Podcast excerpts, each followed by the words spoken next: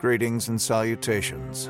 You've successfully arrived at the Bloody Disgusting Network. The passage of time will now bring you to something strange, unique, and idiosyncratic. Have a good time. My friendship to all of you precludes my involvement with any one of you. But if you wanna make love, then I do too, and I'll be right there behind you.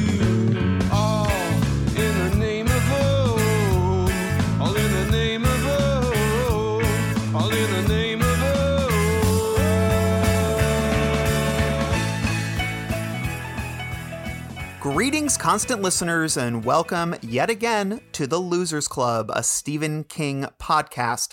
My name is Rock and Randall Colburn, and today we are going to elaborate on some themes we've been glancing upon throughout pretty much the entirety of this podcast. Uh, a lot of the things we're going to discuss here are prevalent in King's sort of entire oeuvre. Um, he's been open about his journey to sobriety, which began in the late 80s. And if you listen to our episode on desperation, you know there's plenty of that journey in his writing, and we have a lot of thoughts about it. So today we're going to talk about addiction and recovery as it manifests in King's work. Uh, quick content warning we're going to be talking about addiction and alcohol and drug use. If you're not in a place where you can hear this right now, take a break, come back later. The episode will be here. Uh, we'll also be offering some resources at the end of the show for people who may not be or for who may be interested in that. Um, but before we get started, I want to say hello to our panel. Jenn, introduce yourself, say hello. And when did you start to perhaps notice these themes of recovery in King's work? Um, hi, this is Jenn to the Rage Adams, and I um pr- probably since the beginning of me reading King, I think yeah. I resonated with a lot of it.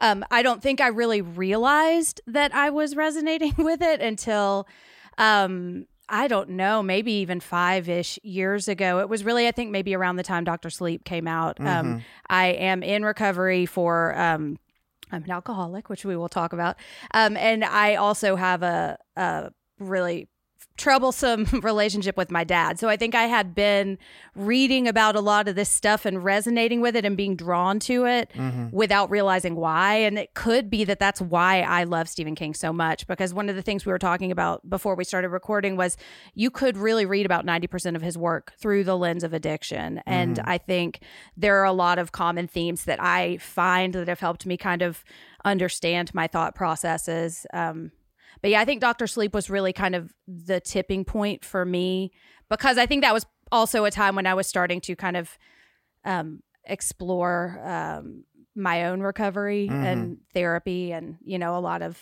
like the the words and techniques and stuff were yeah. kind of I understood more. You know, right? Cool. And uh, Ana, say hello. This is Ana Kenta Cox. I think I finally settled on my nickname. I, um, love it. so I've always, always, uh, ever since I started reading Stephen King in about middle school, I've been a fan. I think Christine was the first book I read. Yeah. And, you know, I was a child of an alcoholic at the time, still am. Uh, and, you know, got started on my drinking career, you know, pretty soon after that, although it didn't become a problem. Well, we can talk about when things become a problem, but I didn't recognize it was a problem, and I was pretty functional um, until my until my 30s, um, and still was a huge Stephen King fan. Just read everything of his, and um, then you know I started to hit bottom. Had a few because you can keep falling through mm. if you don't start going up, and in the end, uh, I had a suicide attempt. Mm-hmm and found myself in a uh, psych ward. And for some reason, I had a copy of The Shining. Mm-hmm. And I remember reading it and being like, oh, fuck. I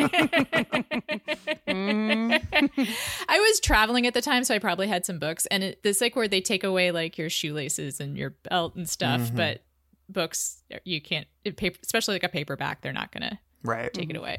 Um funnily enough at rehab they take away all your outside reading. Oh but, really? Yeah. Um i think i managed to let them uh let them let me i managed to have them let me keep um a fan's notes because mm. it's a drinking memoir yeah.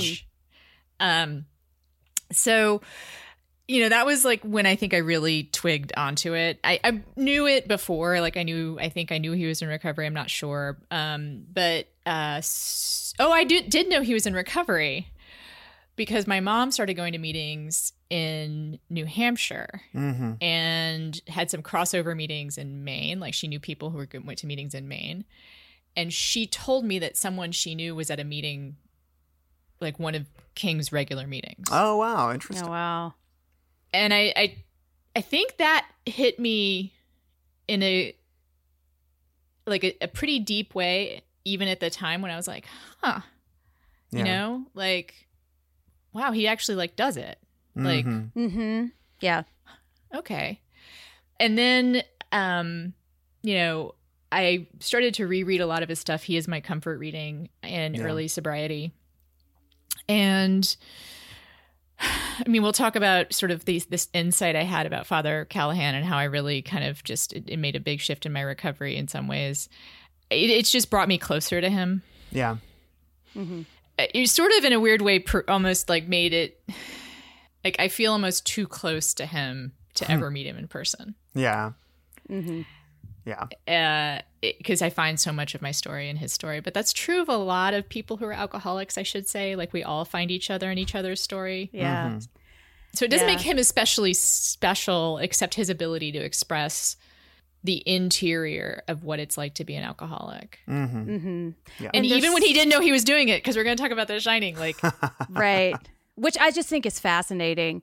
But yeah i have um this memory of being in a meeting one time and just talking and i kind of just started talking and wasn't sure what i was going to say and i ended up sharing this thing about sweaters and like being afraid i was going to wear my sweater and it would get ruined or something and like five people in the meeting were like yeah i do that and i thought it was this really weird thing that i had done but it's just so funny how like those small things are like a function of this like thought process you know that is Yeah. just really common throughout a lot of people in recovery, you know, or with addiction.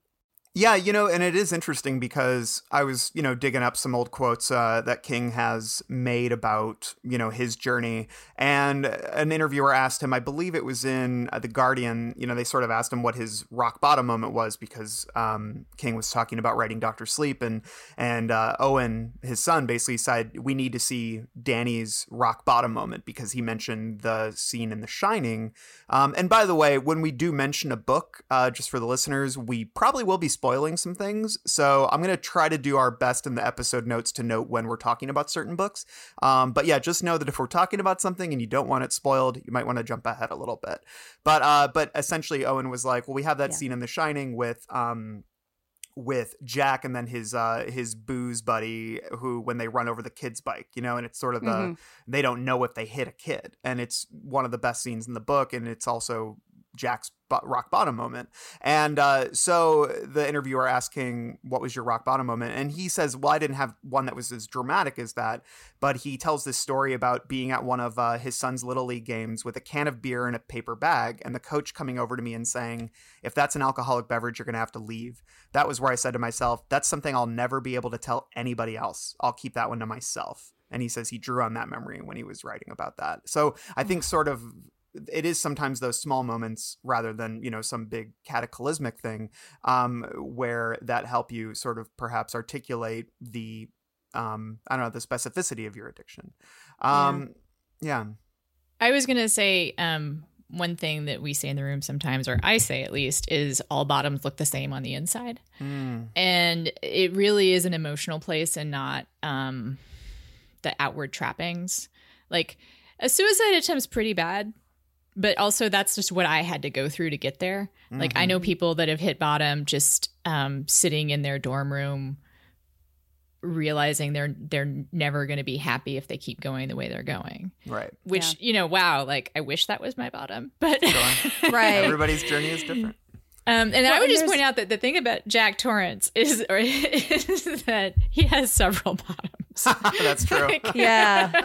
There's also you know breaking his kid's arm. and he just keep, i was going to say that's what i thought of he just keeps crashing through yeah. Yeah. and, and that's why it's such a powerful story though is because his outward bottoms right all this stuff that collects um he just it, it shows the power of the disease Mhm. Yeah. Yeah, and there's this moment in Gerald's game, and I can't remember, and it's not about addiction, but it's about um, surviving trauma. And I can't remember if it's actually in the book. It might be in Flanagan's adaptation, but she says just because it's not the worst thing that's ever happened doesn't mean it wasn't bad and doesn't mean it can't hurt you. And that's kind of what I hold in my head because mm-hmm. I think a lot of times I, when I first started going to meetings, I'm like, yeah, but I'm not a real alcoholic because I didn't do X, Y, Z, you know? Mm-hmm. And, yeah. and I said that once, and they were like, yeah, everybody says that. You know, what matters is how you is how you feel. You know. Yeah. Yeah, I want to talk. Um, I, I have this quote from King. It's a longer section. I'm not going to read all of it, but it was from his Rolling Stone interview he did some years back. And he really opened up about um, his addiction issues. And he also did an on writing, which we'll talk about in a moment. But uh, I'm just going to read these just so you kind of have a sense of where he was. Um, he says, I started drinking by age 18. And he says, um, I realized I had a problem around the time that Maine became the first state in the nation to pass a returnable bottle and can law. Uh, you could no longer just toss the shit away. You saved it, turned it into a recycling center. And he says, Nobody in the house drink but me and my wife would have a glass of wine and that was all. So I went to the garage one night and the trash can was set aside for beer cans was full to the top. It had been empty the week before. I was drinking like a case of beer a night and I thought, I'm an alcoholic. That was probably 78, 79. And I thought, I've got to be really careful because if somebody says you're drinking too much, you have to quit. I won't be able to. And uh, then he talks a little bit about his writing process. He says that he, you know, didn't drink during the days, but uh, he would work at night and would drink through that. And um, and then also he was uh, started doing um, cocaine around 1978. He says around the same time I realized I was out of control with drinking, and um, he says I thought I was in control, but in reality I wasn't. And he says he was a heavy coke user from 78 to 86. Um, and he says Coke was different from booze. Booze I could wait and I didn't drink or anything, but I used Coke all the time. And uh, and then they ask about, you know, they say you had three kids at the time. Must have been very stressful to keep this huge secret while balancing your responsibilities. And he just says, I don't remember. That whole time was really hazy to me. I just didn't use it around people. And I wasn't a social drinker. I used to say that I didn't want to go to bars because they were full of assholes like me. Um, and then he uh, I'll just read this section here. The interviewer says, I'm trying to comprehend how you live this whole secret life of a drug addict for eight years, all the while churning out bestsellers and being a family man. And he says, Well, I can't comprehend it now either, but you do what you have to do. And when you're an addict, you have to use. So you just try to balance things out as best as you can. But little by little, the family life started to show cracks. I was usually pretty good about it. I was able to get up and make the kids breakfast and get them off to school. And I was strong. I had a lot of energy. I would have killed myself otherwise. But the books start to show it after a while. Misery is a book about cocaine. Annie Wilkes is cocaine. She was my number one fan. Uh, and they asked, did the quality of the writing go down? And we've mentioned this on the pod before, but yeah, this is where he, the notorious quote where he says, The Tommyknockers is an awful book. That was the last one I wrote before I cleaned up my act. And I've thought about it a lot lately and said to myself, there's a really a good book in there underneath all the spurious energy that cocaine provides, and I ought to go back. Uh, he says there's probably a good 350 page novel in there, so that's sort of I think a good overview of it. But he elaborates in on writing a bit and talks about that he also had an issue with, um, uh, you know, uh, self-medicating with things like Listerine and Nyquil, things that sort of just make you a little bit lightheaded if you you know consume too no, much. No, those those have alcohol in them. Oh, do they have alcohol? Yeah. Oh wow. Sorry. I actually never realized that. Sorry. Uh, yeah. oh, see, I always thought it was like because I've taken Nyquil before and I've gotten like kind of high from it. Um, mm-hmm. You know, uh, and I remember I had a very, very, very brief period where I used to use NyQuil to go to sleep sometimes because I was having really bad trouble sleeping. Luckily, I kicked that pretty quick, so I understand. But I guess I always thought it was just the chemicals bouncing around in my. Well, NyQuil also has, I think, Dex in it, mm. um, which or it can have Dex in it, which is a a recreational drug if you take too much of it. Mm, um, the kids gotcha. call it robo tripping because it's in Robitussin. Mm-hmm. Yeah. Um, but most cough suppressants have some kind of alcohol in them as well. Yeah. Eminem Eminem relapsed on cough medicine. Oh, really? Really? Interesting. Oh, wow. Well, I mean, he eventually went back to his drug of choice, but and like my husband also relapsed starting on cough medicine. So mm, yeah, interesting the gateway is yeah. um jen you just revisited on writing a bit. Uh what what what would you say you took from that in regards to his uh his uh, writings about you know addiction and sobriety in that? Well, a lot of what um, he's writing about is he talks a lot about having his first drink, which I I found really interesting. Um, especially kind of growing up like we did not have alcohol in my house like that it was a rare occasion for my dad to have what he called a fire extinguisher you know? So i just thought like this isn't this isn't something that's going to be part of my life. Drinking is bad. I'll never do it you know? And um, he just talks about having his first drink on a class field trip and then like the memory of bouncing down the hallways being just wasted which is uh, i have several half remembered um, visions of that in my head um, and just saying, well, I and he was saying, um, I I've done it. I know what it's like. Won't do it again. And then talking about being drunk the next night, and it's just, um, it's it's that sneaky addictive nature i think that he really kind of describes really well without really even saying that he's just kind of talking about his experiences and um, then talking about um, I don't know if he would call it an intervention, but when Tabitha kind of presented him with the trash can in his office, which you were talking about, and saying, you know, you it was filled with like Coke vials and the Listerine cans, and he was talking about saying she had asked him if he was drinking the Listerine, and he said, no, I'm drinking because he was drinking the other brand, you know, and just the way that you hide it, you know, Mm, yeah. um, that confrontation of um, realizing how much you've actually drank Yeah. is another um, like especially if you're at a bar you know you're not seeing the empties accumulate in your trash can you Right. know? right. um so that was i i thought i just i found a lot of power in reading him just kind of tell his story you know he Mhm. also talks about being drunk at his mother's deathbed Mm, um, and just kind of the way that he was functioning on it. And it's interesting to read those two quotes because I think he's talking about the same time period in his life. Um, and I was very f- high functioning when I was drinking a lot, although those cracks do show. And now I, I think back and I think, how was I functioning as well as I thought I was? You know, I wonder, like, I was sick a lot, sick a lot, you know? mhm. I think we usually aren't. Yeah. to be honest. Um, y- yeah, it's funny. Uh, the, there's some of the stuff that resonated for me in, in the quotes you read includes that part about how did I do it? How did you do it? Mhm. Um, and you just you have to, so you do. But I Mhm. remember one of the things that happened for me when I finally went like c- completely off of everything because towards the end I wasn't I wasn't I was wasn't ever really sober. I kept on thinking maybe I was sober, but I was taking Xanax and I was um which I my doctor gave me. So you know, of course I can use it.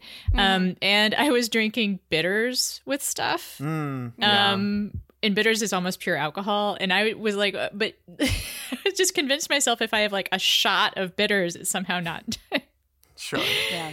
anyway, so when I finally got to treatment and I was really off everything, I was like, "Oh wow, this is what it's like to not like live in pain. Mm, Mhm. This is what it's like to not have to lift the weight of a hangover and withdrawal every morning." yeah. Mhm. Um, because that's what happens when you become a kind of late stage alcoholic is you can no longer function without some kind of alcohol in your system which is why i was drinking bitters and like sometimes i think i convinced myself that campari wasn't really alcohol like stuff that tastes bad Yeah. Mhm. um, but you know, my hands would shake, and I remember actually, I I was reporting trip on, I was on a reporting trip uh, covering the McCain campaign, hmm and um, whatever, overslept, so couldn't get a drink in me before I got on the bus, and I was interviewing McCain, and my hands were shaking so hard I couldn't write, Wow. Oh, wow. and he saw, he was like, "Huh, rough night, huh?"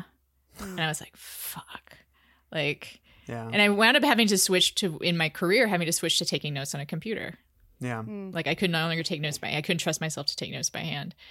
Um and I forgot where I was going. Oh, I wanted to say he relapsed. We should probably not leave that part out. Sure. Mhm. Um after his big car accident Mm. or when he was hit by a car um and put on painkillers, he abused those painkillers and I think that's how we got Dreamcatcher. Yeah, he talked about that in um let me see if I wrote that one down. Which is another one that I kind of like for some weird reason. Maybe I just knew.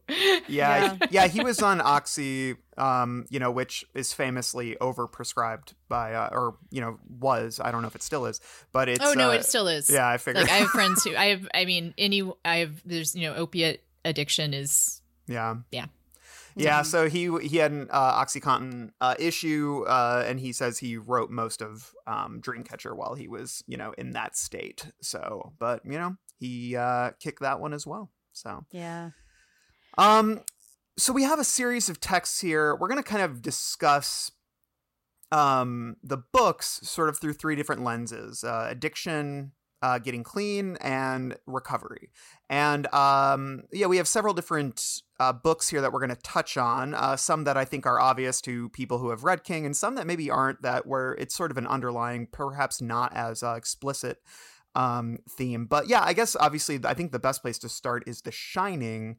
Um, Ana, you had mentioned that this book, you know, really hit a lot of bells for you. So, what was your experience with The Shining and the way that it portrayed addiction? So again, uh, much like Jenn, I think I probably some part of me recognized myself in his writing way early on. Because even Christine, you can say, has a certain Uh-huh. addiction theme to it, right? Mhm. Mhm. Um, the car takes over, like Yeah. his compulsion takes over. A lot of King Mhm. is about compulsion, Yeah. um, and The about need. that being and need, and and that being the thing that drives people to do evil, right? Um, so, but I and I, and I think I might have like read somewhere that The Shining was about alcoholism. But when I read it in early, early, early recovery, the scene, what I'm, content warning, I might get teary every once in a while. the scene that really hit me and undid me was when Jack goes into the hotel bar and the bottles appear. Mm. And because that is like the alcoholic's worst fucking nightmare Yeah. to to do everything you could to like to to and this is without actually being in recovery i should say because jack doesn't he gets he gets sober but he white knuckles it right White he knuckle, doesn't yeah. actually he doesn't actually um get in recovery so he's gone to the ends of the earth and thinking that that's going to be what keeps him clean right Mhm. but your disease shows up anyway Yeah. Mhm. and i just that actually kind of i'm getting goosebumps like right now Mhm. that is a terrifying idea. Yeah. and it's true and that's where i was at my bottom was that i thought i had tried i usually tell people like i had tried options a through z and that's how i got to trying to end my life Is because i tried everything i thought i knew how to do. And my disease still showed up. Um and and i've reread the shining probably i mean countless times since then. And it's still horrifying that scene is still horrifying Mhm. and the fact that he wrote it without recognizing that he was writing about alcoholism is just amazing because Mhm. his portrayal of Jack is like from the ego to the helplessness Mhm. um, and to the promise that the hotel makes to him Mhm. that you're gonna you're I'm gonna make you special. Yeah. I'm gonna make you feel good. Mhm. I'm going to give you the things that you've dreamed of and it's not going to take any work. It's going Mm-hmm. to it's going to be just my gift to you.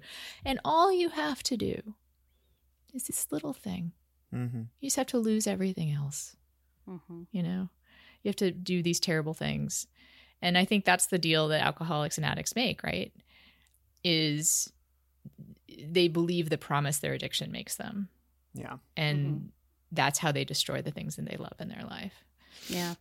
Because reality is scary a lot Mm-hmm. of times, especially if you are dealing with addiction. And I think um, I was re listening to this just for this episode. And one of the things that I kept thinking was the hotel is addiction for Mm-hmm. him.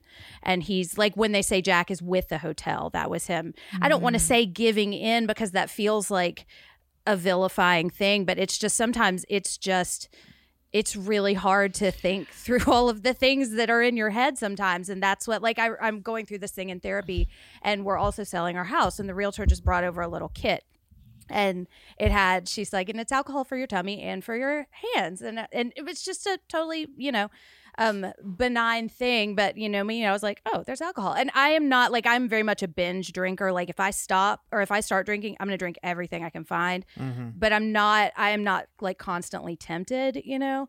Um but i'm also dealing with this thing in therapy and i was like gosh i remember when this was so much easier and it was when i was drunk. You know it was like just thinking through like the thought processes of some of the therapy stuff i'm talking about is just fucking hard but it was easier if i didn't have to think about it, or if I could tell myself it's somebody else's fault, which is what Jack t- does throughout the self pity book. is so perfect. Exactly, yeah. And it just like the hotel allows him to believe that, which is what drinking does because it like takes away that reasoning part, you know.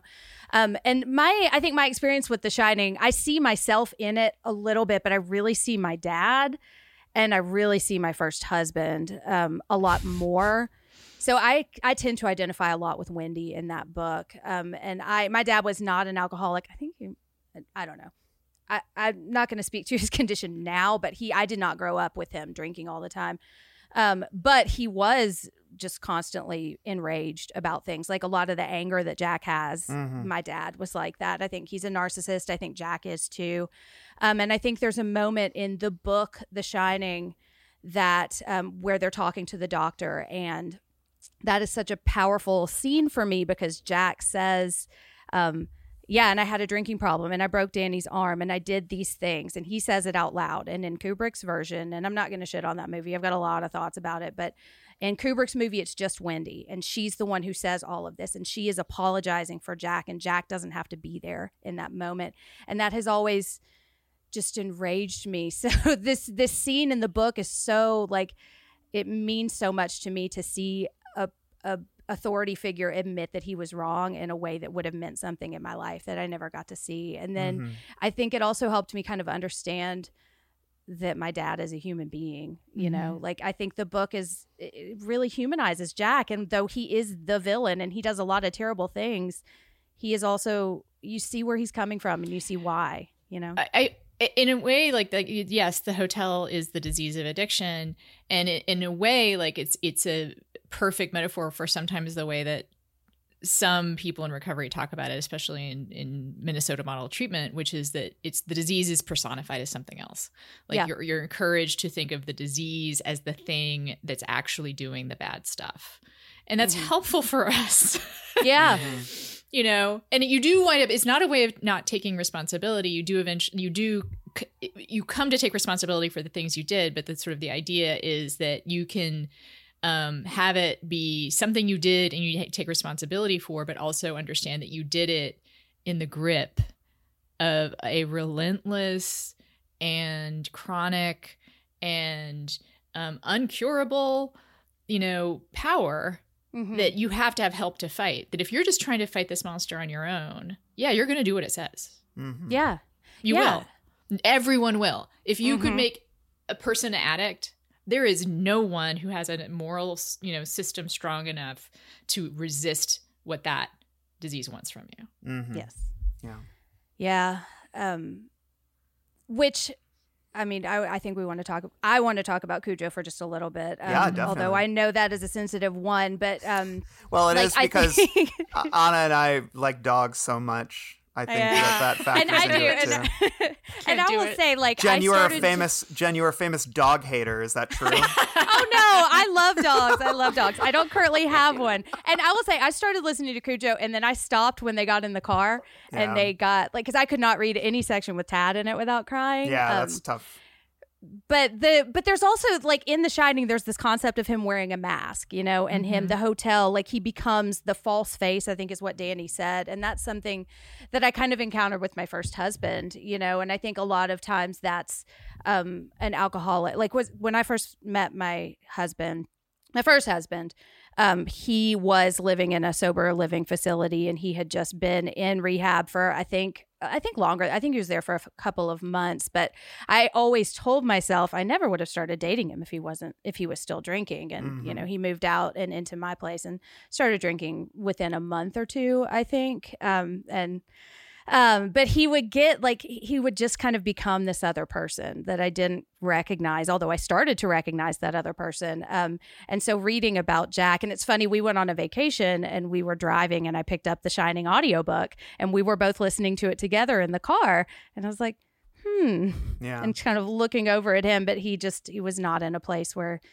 he was going to hear that or he was going to shove it down so that he wouldn't have to but but then i do remember because he was also physically abusive and i remember there was one time when an incident happened and he had not been drinking and i was thinking okay so there's that's that white knuckle kind of thing like there's more here it's not always the alcohol that makes you do it it's I think Well, Jack alcohol beats up the student. So Right, exactly after he's clean.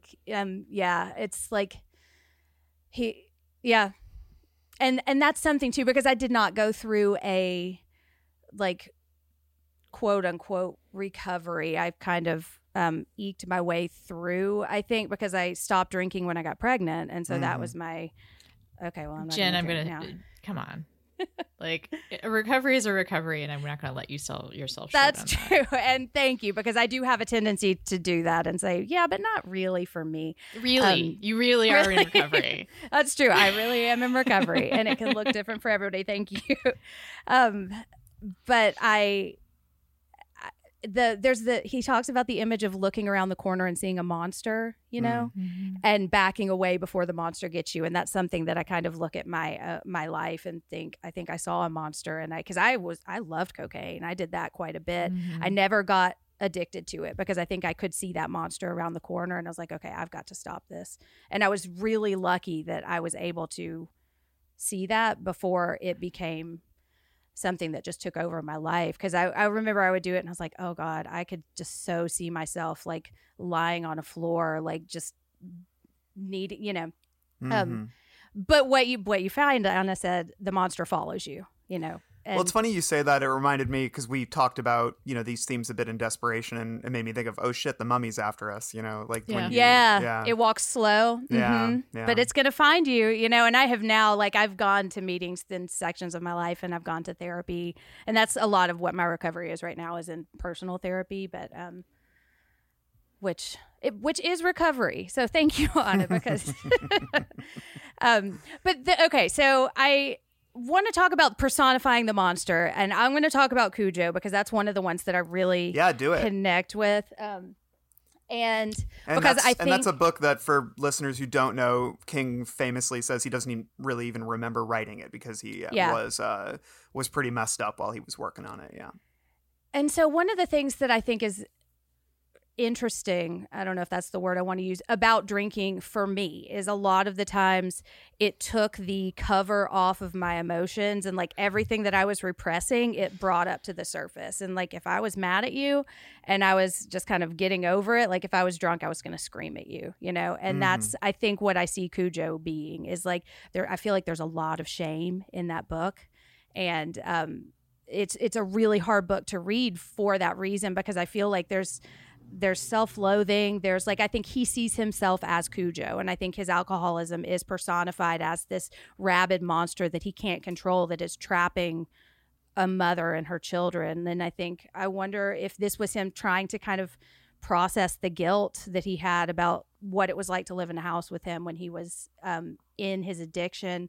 I think there's also a section where he talks about Donna because Donna cheats on her husband, and she's talking about this like unnamed fear of just kind of getting older, as I think how she explains it. But it's just like this fear of life, you Mhm. know, that drives her to do this self-destructive thing. And I think that's that's a lot of why I drank. Sometimes it's just what what else am I going to do? The rest of it is scary, you know which sounds probably easy, but I don't know, it can weigh really heavily.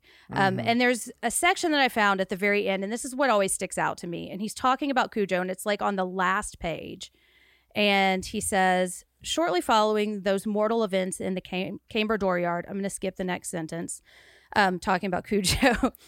It would perhaps not be amiss to point out that he had always tried to be a good dog. He had tried to do all the things his man and his woman, and most of all his boy, had asked or expected him. He would have died for them if it had been required. He had never wanted to kill anybody. He had been struck by something, possibly destiny or fate, or only a degener- degenerative nerve disease called rabies. Free will was not a factor. And I find that, like, as he writing that, not remembering that he wrote it, I think that's like his subconscious really saying, I promise I'm a nice person. I, I Mhm. promise I don't mean to do this. I just, I need help. I can't control it. Again, it's it, the you know? grip of the disease. It is. And we Mhm. do things in our addiction that we would never do sober. The in vino veritas is like the my least fucking favorite phrase. Like there is no truth in addiction. Mhm. There really isn't. And people who think that, you know, gosh, I you know, I wish I could put them inside my head. Which is again Yeah. the thing that King does so well and why I think we resonate with him is that he gets the interior of alcoholism and addiction. Mm-hmm. You know, the the the desperation and the self-pity and the helplessness and which which from the outside and this is Jack again, from the outside can look like cruelty, can look like um abuse um but really what's happening inside and for men especially i think they're not always aware of the self-pity and and Mhm. and helplessness and it comes out as abuse Mm-hmm. um but it's clear for jack that that's what's happening for him is that he's just incredibly insecure Mhm. you know and desperate he wants to help his family you know and he hates himself that he can't Yeah. Yeah.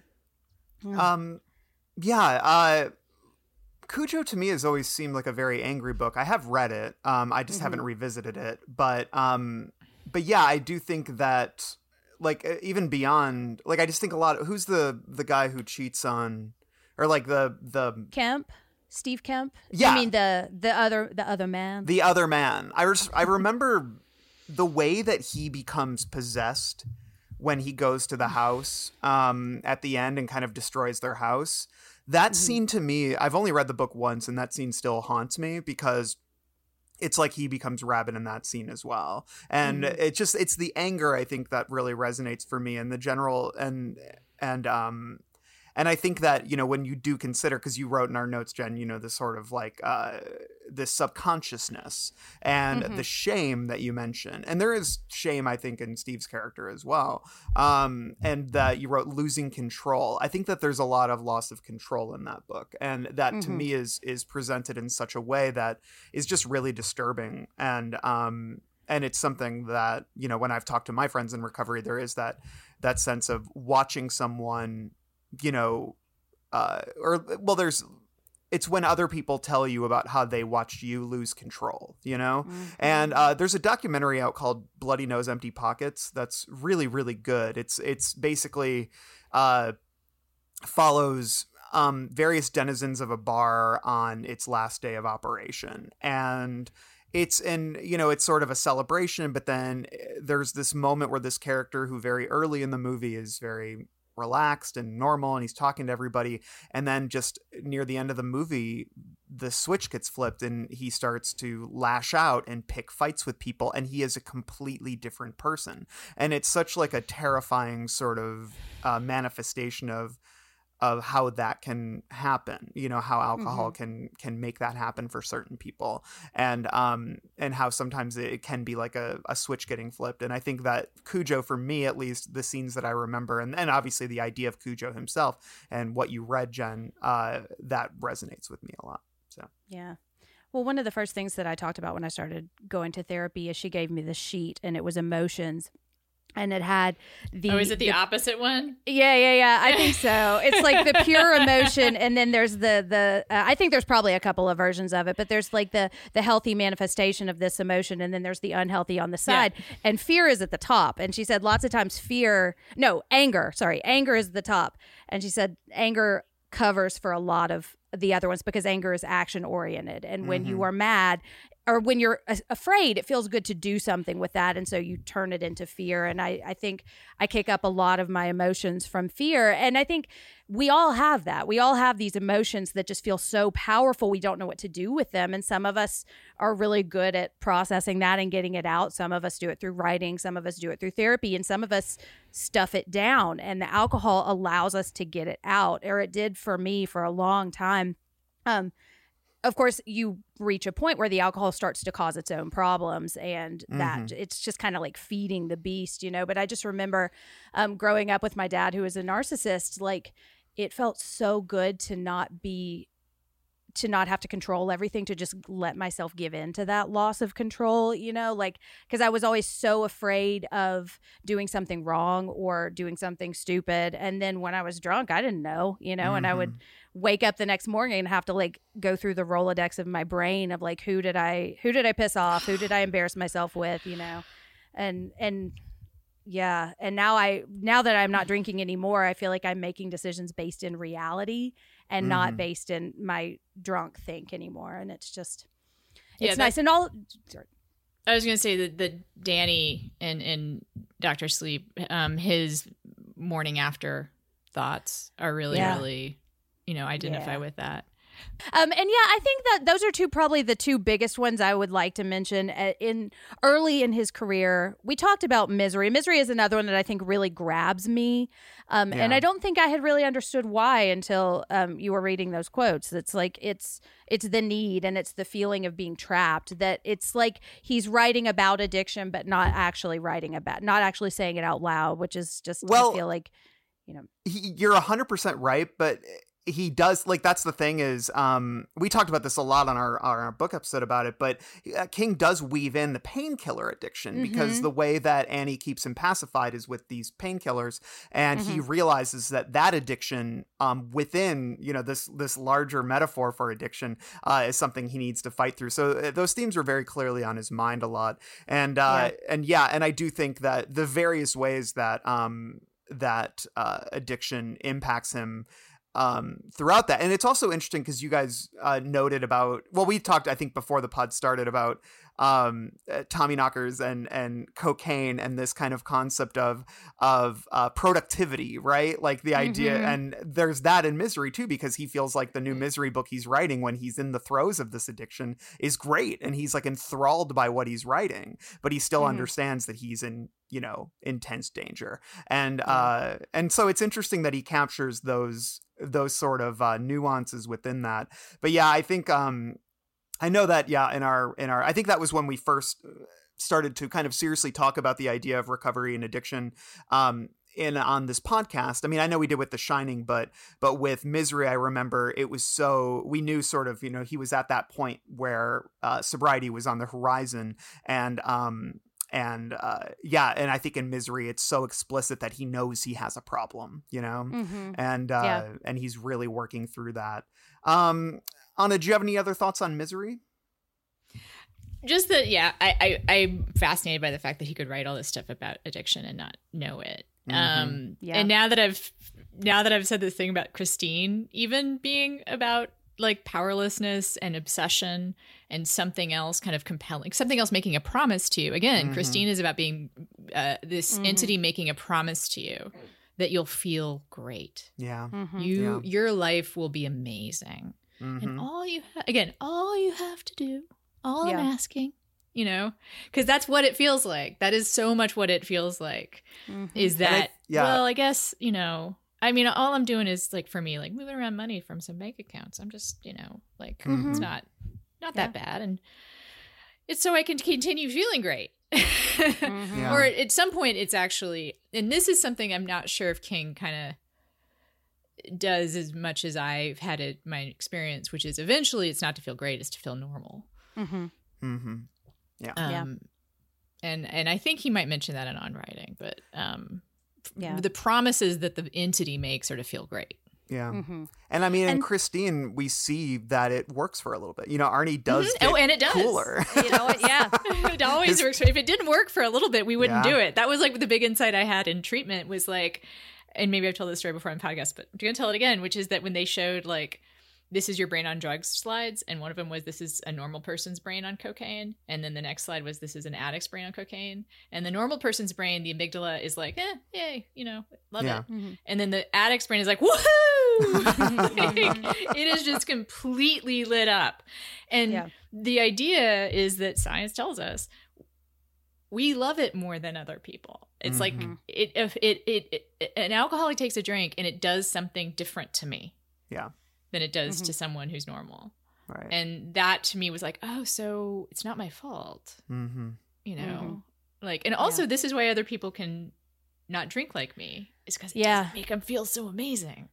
There's a moment in on writing when he talks about not being able to understand somebody not finishing a drink, which is something Mhm. that I I don't get. I'm like, it's there. I'm going to drink it all. Um, which is another thing that I, I kind of have that relationship with food too. And I think sometimes it's the feeling good is not having to feel pain from another Mhm. thing. Like I think I probably have a little bit of workaholism in me, you know, and that's uh maybe to hide myself from having to deal with some other things in my life if I can just focus on a lot of work. Um, but yeah, it always and and you know if we're looking at a writer who is as prolific as Stephen King is and who writes as much as he is, I wonder if that's a factor for him too. Um, And 'cause I- it- the compulsive need, you know. Yeah. Uh, So Jenn, if we're sitting here taping like a multi-hour podcast on a Sunday morning, I think all of us might have a little bit I think you're right. of alcohol. Yeah, I mean that's Yeah. literally what I'm working through in therapy right now is my unhealthy relationship to work. So, Aha. Uh, yeah. I think that but the uh, answer is in the question. it is, yes. I love I love Jenn that you put Hugh Priest from Needful Things on this because oh yeah. Uh, I Mm-hmm. talked about this on the episode a little bit, but I find it one of the most insidious things that Leland Gaunt does in the in many Mm-hmm. insidious things is that you know he takes this man who is you know the town drunk who's a, a total mess of a human being, but uh, somebody who's hit rock bottom to the point where he is like. I need to get clean. And he talks about in the book, maybe I'll go to a meeting. And he starts to find hope in this. It's one of my favorite sections of the book is this beautiful chapter Mhm. with this guy who um, is really starting to consider the state of his life and the fact that he needs to turn around and he and he's just thinking about the first step which is just going to a meeting and then he walks by needful things you know and it's like and gaunt really does represent like that drink that's waiting for him and tempting him and ushering him in and and A the thing- promise. yeah the promise and, better. and that's a promise he makes to everyone. That's the, that's Yeah. another kind of the theme. And you know, this is you really crack the code of King if you look at Yeah. if you look at it in terms of like the deals that people make in order to feel a certain way. Right. And Leland sort of, you know, what he offers Hugh specifically is this foxtail that reminds him of his glory days when he was, you know, a football star in high school and was partying with his friends all the time. And he didn't have a drinking problem back then, you know? So it takes him back to this idea that it's like, no, like you can be that again. Like you can be cool and you can be uh, popular and you can drink all you want and you're not going to have a problem and you're young and healthy and all these other things. And, and it's so, it, I just remember finding it so cruel and insidious that he basically takes this guy who was on the perch of fixing himself and, uh, you know, throws him off the cliff. And basically, um, you know, and then obviously for those who have read the book know that it does not end well. Um, uh, for that character. Um, Yeah. Let's move on to talking about getting clean. Um, and yeah, we've probably touched on some of this, but um, yeah, did you like you mentioned the intervention uh, in on writing, and that was I think a big moment for for King. So like, what Yeah. what did he say about that intervention in on writing? Well, he said, um, ta- and I'm paraphrasing because I don't have a physical copy of this book, so I'm remembering from listening this morning. But he was talking about um, Tabitha apparently gave him two weeks to decide, and with after those two weeks, I think she was going to leave probably with uh, the kids. And he talked about like being at the top of a burning building and a helicopter comes down and drops a ladder and you say give me 2 weeks to think about whether I want to get off of this burning building you know which I think Mhm.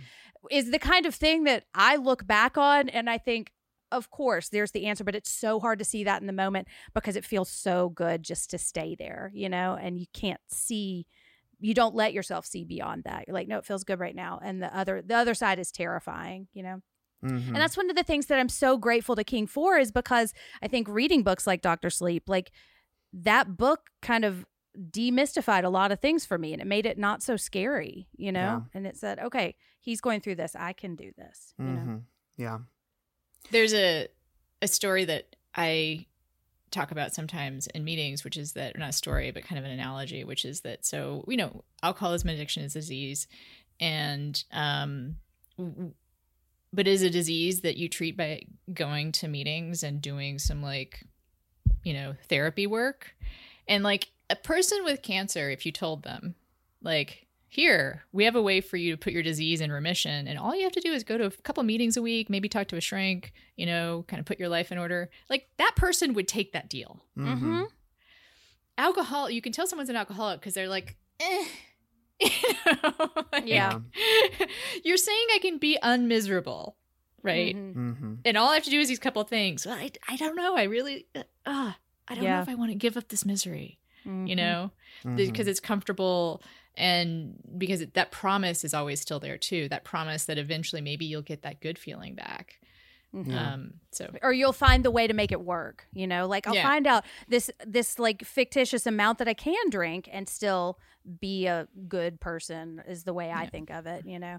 And that's part of why i mean i put quitters inc. on the list too and i don't think we Oh. need to talk too much about this but like he gets clean well maybe we do because he gets clean for uh, well first of all he's tricked into it kind of like coerced and he's doing it so that his wife and son aren't like tortured or hurt you know? Not because he wants to do it, you know. And I think it's interesting to see the trajectory of King writing about this over the course of his career. And I can start to see his understanding of the process that I've come to understand. And I don't want to say that in a way that, like, I understand it better than anyone else, but it's just interesting to see his ideas change about this over time, you know, because I Yeah, don't like- think King now would write Quitters Inc. in the same way. Oh, I don't think know? so either. I think that's a that's someone who's in the grip of addiction, thinking what it means to quit. Yeah. You mhm, know, like th- thinking what the reasons are to quit. Yeah. Um, do we want to talk about Eddie Dean? Yeah, because Yes. I you 'Cause said I think something. that's related. Yeah, you said something earlier, Ana, that I found interesting, which is that uh, you almost had some some anger at how easy perhaps it was for Eddie to get clean in the Dark Tower. So specifically in the drawing of the three. So he you want just to talk about he that? just Yeah. it just happens. like, he has goes through withdrawal. Okay, that's terrible. And then it's like woohoo! Like he doesn't even Mm-hmm. like think about it anymore.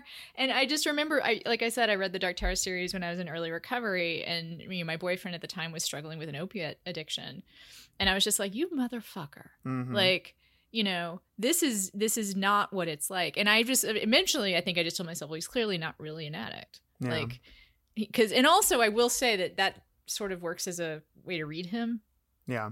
um because he doesn't think like an addict it feels like to me. Mhm. And- um yeah.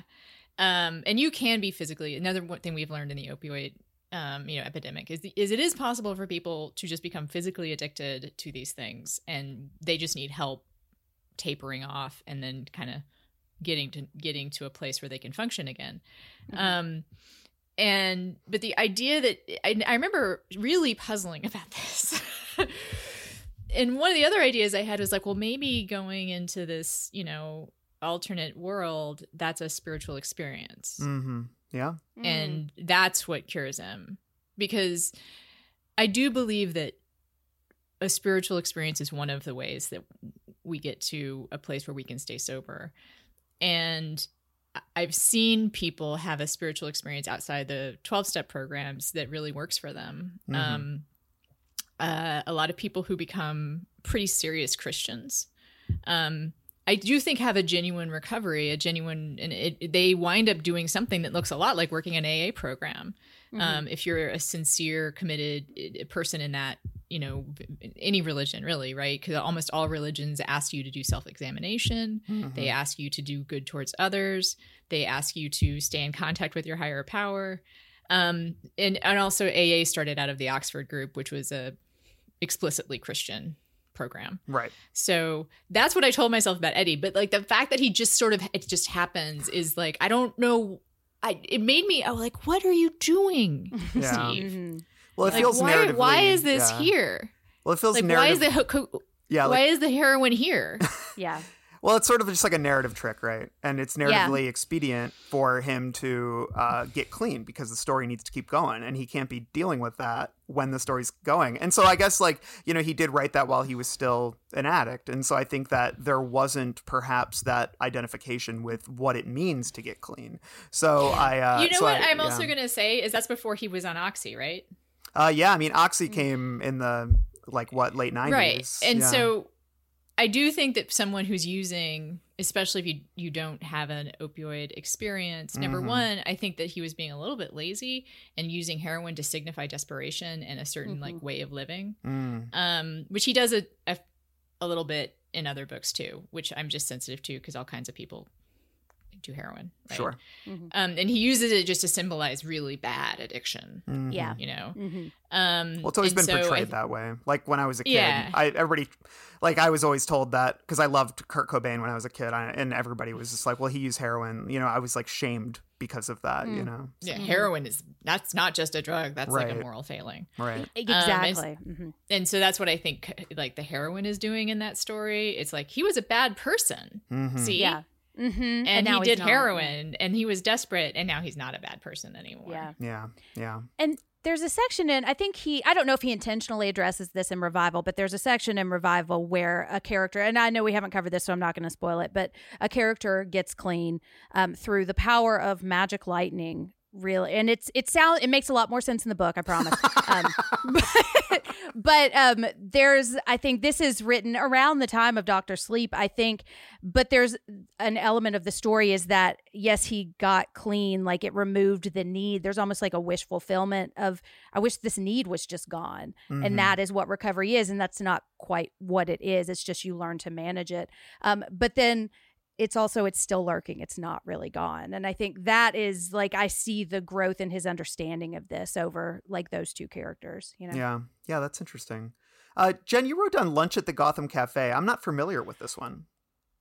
That's a story in everything's eventual and i only i don't think we need to talk about this one too much but there is a big um smoking component in um everything's eventual i actually got an audio collection called blood and smoke which had five s- stories from everything's eventual about either quitting smoking or smoking being an element like in 1408 a cigarette is a key element and i think this was a time when king was uh, maybe trying to quit smoking himself and yeah, he he talks was a about two pack a day guy. Yeah. Yeah. And I know I remember when my first husband went to rehab, they said, Yeah, you can have all the cigarettes you want because he was like, They got to give you something. You have to do something, Yeah. you know?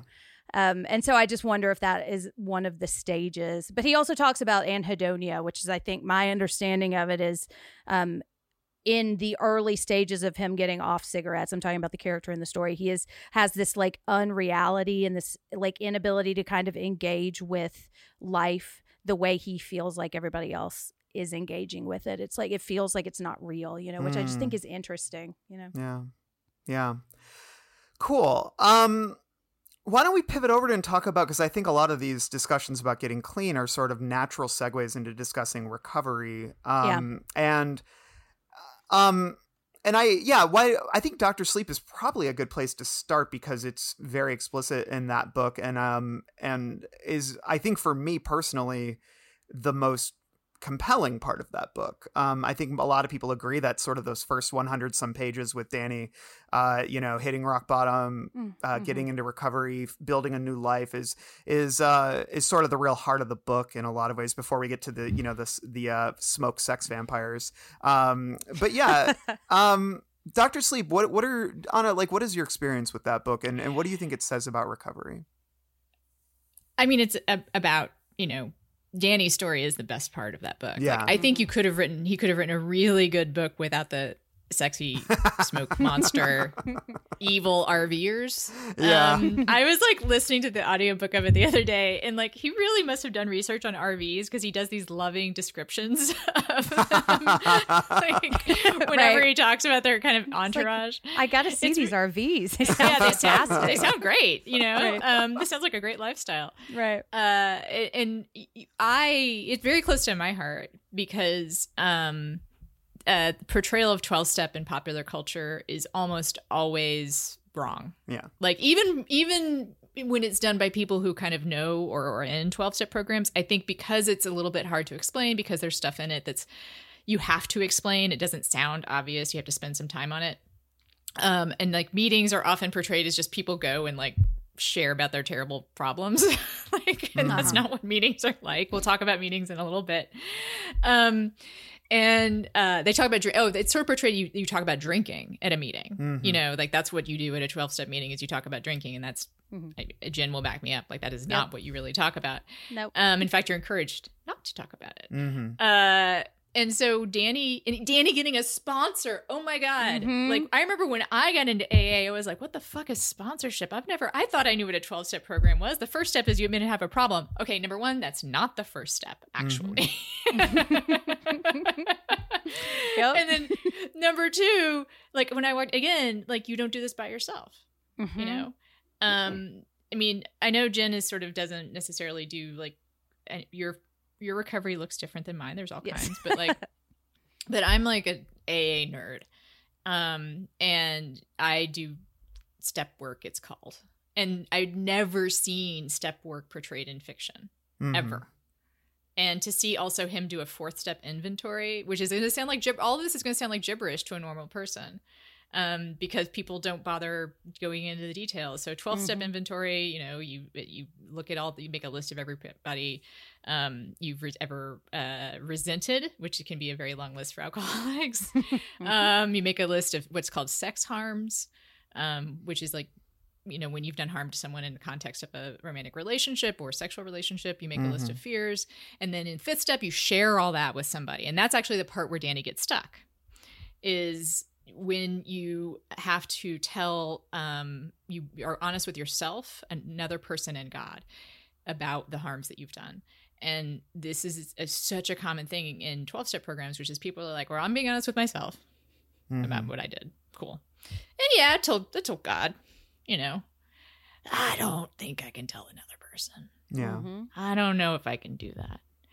And the thing is that the freedom from the relief comes when you do it with another person. Mm-hmm. And it's hard and it's weird like that they're so specific about it that the people who came up with the 12 steps are so specific about it, but it really it makes a difference Yeah. Mhm.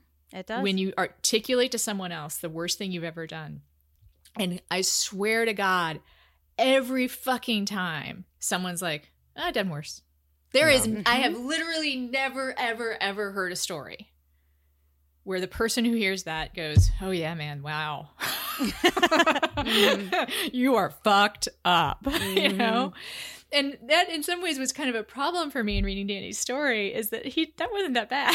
like, Yeah. I kept on thinking like, yeah, you you know, you're the kid almost got into some cocaine, but you saved it. You know, like what mm-hmm. do you? Like, why? are you- And that is a, and I think, in a way, like I wish he does eventually kind of get there, Yeah. right? Um, but that was almost a problem for me reading it. Is like, come on, Danny. Yeah. yeah. You know, like there's so much worse you could have done. Um, your, your dad, for instance, like look at, you know, Yeah. Yeah. um so anyway I, just seeing like the intricacies of 12 step work being portrayed and oh my god he reads a big book Mm-hmm. Mm-hmm. you know i remember again walking into the rooms of aa i was like what the f- you know bi- you, what is that i thought the big book was a bible Yeah. Mm-hmm. it's not it's not, it's not. Um, anyway I read a quote where he's talking about AA, and I'd love to hear your thoughts on it. He says, There's a thing in AA, something they read in a lot of meetings, the promises. Most of these promises have come true in my life. We'll come to know a new freedom and new happiness. That's true. But it also says in there, we will not regret the past, nor wish to shut the door on it. And I have no wish to shut the door on the past. I have been pretty upfront about my past. But do I regret? I do. I do. I regret the necessity. And he said that, I believe, in Rolling Stone. Hmm. um i almost want to read this whole section because that yeah the promises were um yeah okay i'm gonna read some of it Yeah. Go for it. um uh so if we are painstaking about this phase of our development we this is in the big book of alcoholics anonymous Mm-hmm. um and yeah it's read at a lot of meetings if we are painstaking about this phase of our development we will be amazed before we are halfway through we are going to know a new freedom and a new happiness we will not regret we will not regret the past nor wish to shut the door on it we will comprehend the word serenity and we will know peace no matter fa- far how uh, no matter how far down the scale we have gone, we will see how our experience can benefit others. That feeling of uselessness and self pity will disappear. We will lose interest in selfish things and gain interest in our fellows. Self seeking will slip away. Our whole attitude and outlook on life will change. Fear of people and economic insecurity will leave us. We will intuitively know how to handle situations which used to baffle us. We will suddenly realize that God is doing for us what we could not do for ourselves. Hmm. Yeah. I remember hearing that at a meeting and being like, okay, Yeah. all right. if you can tell me if that, all right, I'll, I'll make that deal. Right. Yeah. like I, I, I, I was like, I was stunned to hear these people who wrote a book in the 1930s who were rich white dudes list Mhm. out all the things that I struggled with, Yeah. you know, Mm-hmm. A- and to, to say that those are the specific things we can help you with. Mm-hmm. Yeah. is you know like changed my life Yeah. Yeah. And there's part of me that hears that and I think, yeah, but not for me. Not really. That Yeah. works for other people. Yeah. Yeah. but not for me. And I think in reading Dr. Sleep, like you see it work for Danny. And I think, especially coming from like a background that's so similar to his, I mean, I didn't go to a hotel with my family, but like I had that same father relationship. And it's like, maybe if it works for him, maybe it'll work for me, you know? And I remember another part that struck me when I was reading that is there's a moment where he's driving and he passes a bar and he Mm-hmm. wants to pull into the bar and he pulls over and he calls a sponsor instead and he no, just, he's called a friend. He calls another Oh, person right. in the He program, that's right yeah yeah and he which is says, even "I'm- better, actually. it is Like, because it's not like because it yeah i remember like the first meeting i went to and everybody passed around their phone numbers and they gave them to me and i was like okay probably never going to use this but i have it you know um and i have um but he just calls and he says i'm tempted and that's it and it's just getting those and the words person out laughs at him. That's actually also the other thing that's great. And then it just like- takes the piss out of the whole situation. It's like okay i'm ready. I'm moving on you know? And that was just such a like that's empowering for somebody who's afraid to do that you know? And Right. the scene my favorite scene in this book and i always cry is the scene when he does talk about his rock bottom moment. And it's not so much what he says but it's just that this entire book he has been terrified of that moment you know? And then he says it and then he's talking about people like checking their watches and like yeah nobody cares you know? Yeah. and I just I was reading that and I was thinking about like a couple of things that I just like live in fear of people finding out, you know. And that when you say them and you say them to trusted people first, you know, people in the rooms or to I've said a lot of them to therapists, you know. Um it's like it gets easier you know like i talk about a lot of like hard stuff on podcasts because i have been talking about it and because every like the first time i like t- cried for 10 minutes in therapy and i was like okay we, we gotta i gotta back out but now i can talk about it and i don't cry you know and it just gets easier and it takes the the emotional charge away you know and I will that- add. Sorry. no go ahead I was going to say, like, I do love that Danny called another person in the program because, yeah, like, he could have called his sponsor, and that's one thing you can do, but calling another person in the program is actually sometimes kind of harder. Mm-hmm. And also, you, it, it, it, he laughs at him.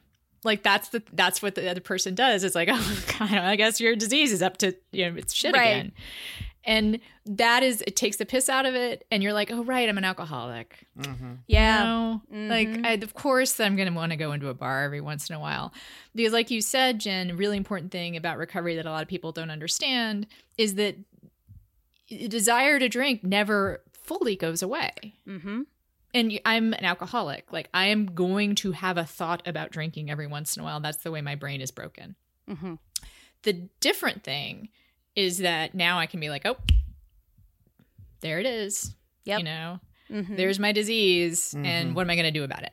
Yeah. yeah and you i have tools i know what i can do you know Yeah. And the other thing I wanted to add for people that don't maybe know a ton about recovery is that the sharing your um you know uh, harms with uh, yourself god and another person the idea is not that you are able to share them with anyone like you can get the relief that the program promises from just sharing it with like one other person Mhm. like it is not about i just want to not scare people Yeah, yeah, because it's not about who hears it; it's a, the process of you saying it. you know? yeah and like because there's stuff that i've said to you know in my case was a, a counselor in treatment that i don't plan on ever saying again. Hmm but the relief i got from just saying it and having the other person go eh. Yeah. it's such a it's so amazing. And that's maybe why i got a little frustrated in dr sleep with danny obsessing about his this moment is because i'm like oh steve you're like doing this for the rubes. You're like making them you're you're trying you're trying to get the rubes to think that this is this deep dark terrible thing. And you you know it's not. You Yeah. stephen king in recovery know that the end of this story is going to be it's not a big deal Yeah. but you're just trying to get all those normies to be like oh yeah i understand why he'd never want to share that right. you know Right. Yeah. Because, yeah. Yeah. And that's half the stories are like that. You know, it's like, why Mm-hmm. was I so afraid of this? Because I've told people and they're like, yeah, me too. You know? Right. Yeah. Well, it's interesting how King he's very interested in the long game of recovery. Uh Yes. and and it's interesting because I don't know, I one thing that I remembered is we talked about this on our episode, but uh Ana, have you read The Library Policeman? um in yeah in four past midnight it's i mean four past midnight is one of like our least favorite yeah, tomes you in keep all of you. King.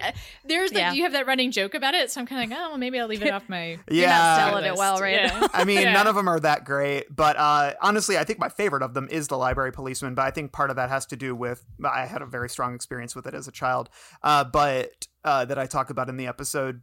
But this is a book that he one of the first things he wrote when he was sober, and it does have a character who is in recovery and near the and I I think that he's still figuring out how to write about it.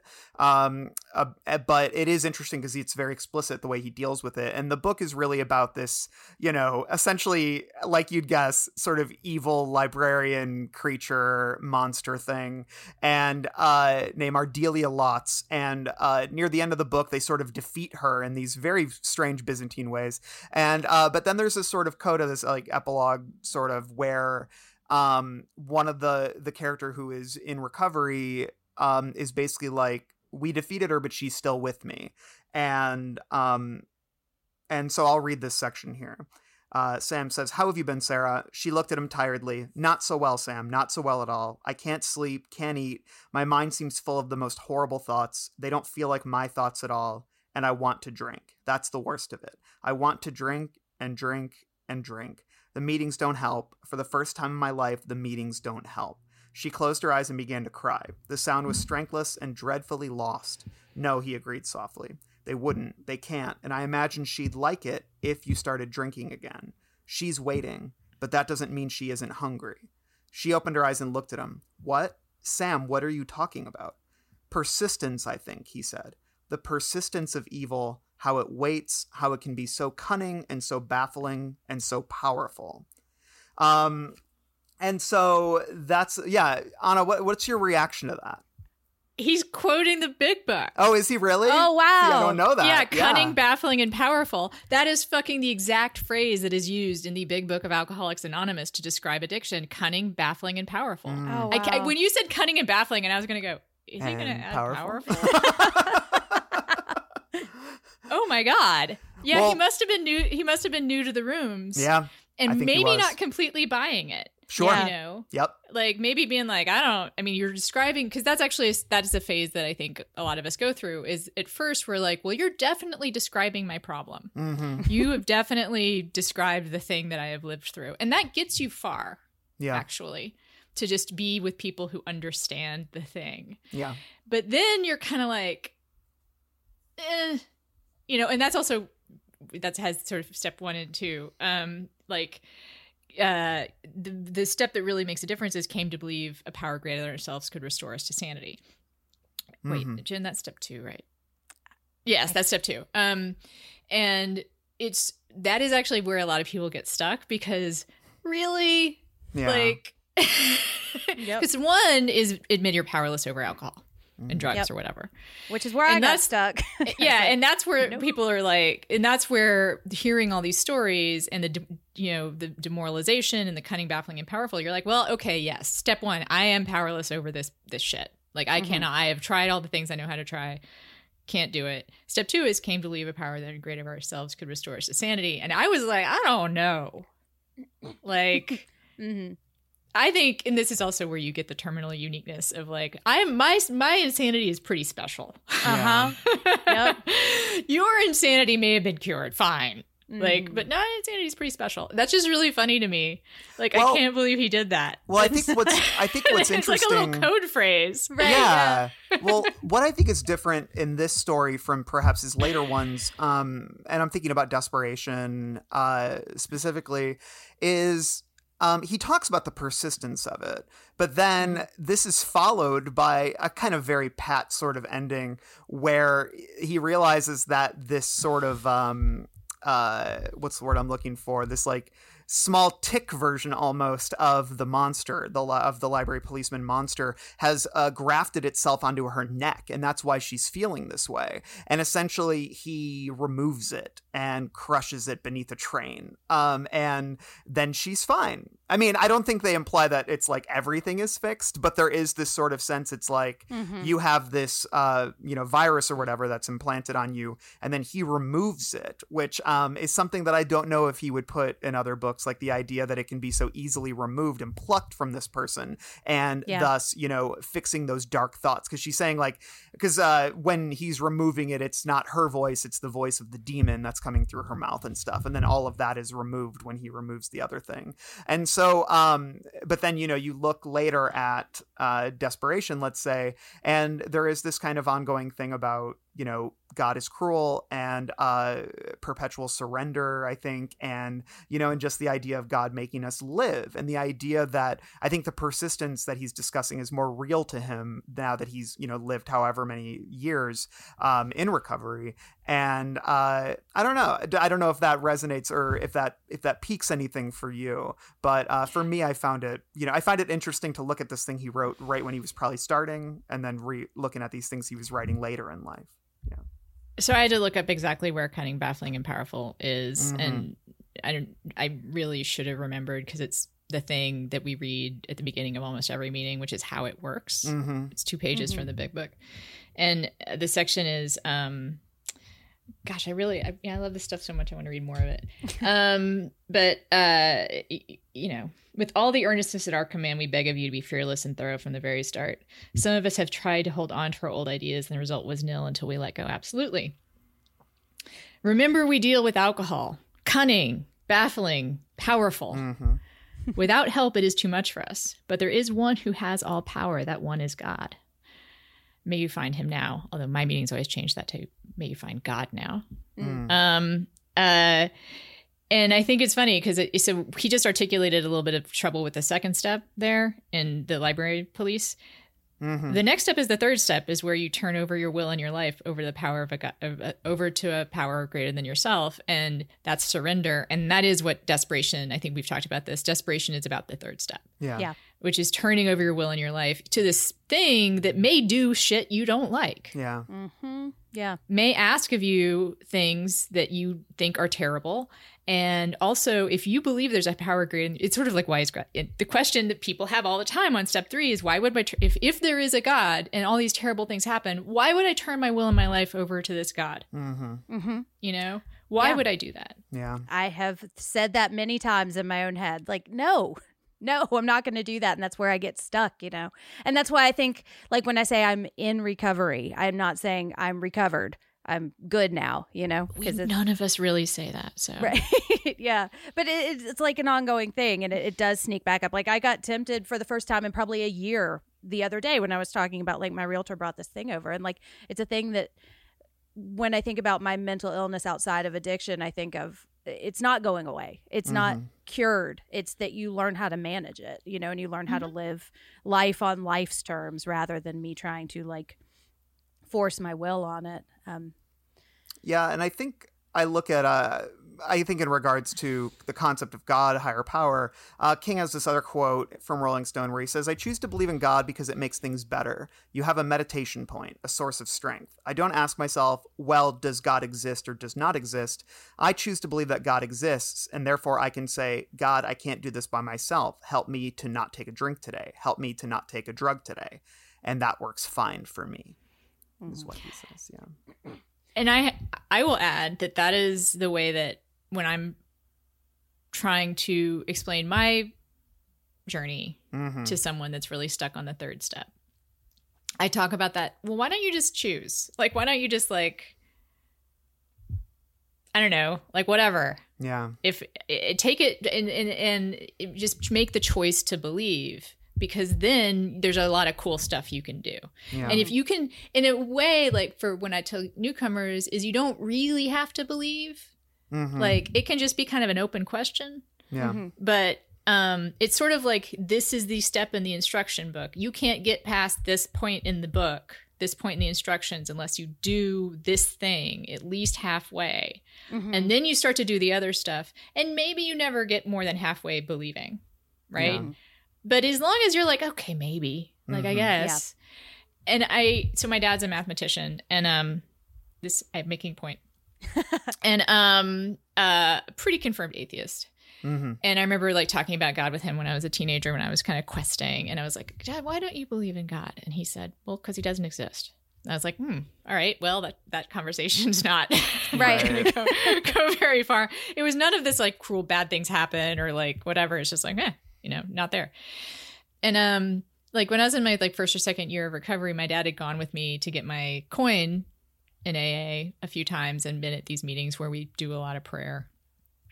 And um, I finally, this is becoming un- less self-centered. I was like, oh, well, maybe this is uncomfortable for my dad to sit through all this prayer. I- Maybe I should ask him about it, you know. And I, I did. I was remember we were in the car driving back, and uh, I was like, "So, Dad, I just want to say, like, you know, I really appreciate you coming to these meetings. I know you're an atheist, and this might be uncomfortable for you to to be sit through all these prayers." He was like, "No, that's okay." And he was like, and "I was thinking about it. You know, I guess if I was an alcoholic, and you told, and I, and the way to get sober was these twelve steps." Well, I guess I'd have to believe in God, you know? Mhm. Yeah, because Mhm. that's how it works. And I was like, if only everyone looked at it. Yeah. Yeah. well, and it is Yeah. just it is just super interesting, I think, to look at desperation through that lens um, and that struggle because I, I done I know that that definitely opened things up for me a little bit, and like you know there is this sort of um, I don't know I think that book is really about this sort of meeting point between David's vision of God and then Johnny's vision of God, you know, as they Mhm. as they kind of collide in the middle, um, Yeah. and that's just super interesting for me. Um, and that Yeah. you don't have to solve the question of why do bad things happen. yeah, exactly. Yes. To me, Yeah. that's like the thing that's important about this book is Yeah. that there isn't a question. There isn't an answer to the question, well, why do bad things happen? Mhm. yeah. Like, Yeah, because that's a bigger question than any of us, you know. And Yeah. I think like me believing, because that's the place that I get really stuck on. That's not for God's benefit. That's for me. That's me. Like I can choose what understanding I have of that, and I've kind of gravitated over a bunch of different understandings of what God is because. And I talked about this a lot in desperate our desperation episode, but a lot of the my understanding of what God is led to me drinking. So that that box that I had it in was not going to work for me anymore. So I'm currently trying to figure out what it is. And I'm kind of just sitting with, I believe there's something and I believe it helps me. And that's where I am right Mhm. now, you know? And Yeah. I would add that is all it has to be. Mhm. You you can never get farther than that. And I don't even like to use the word farther because that implies there's like a, a destination. Mhm. You know, that Mhm. implies that there's a specific way to do it.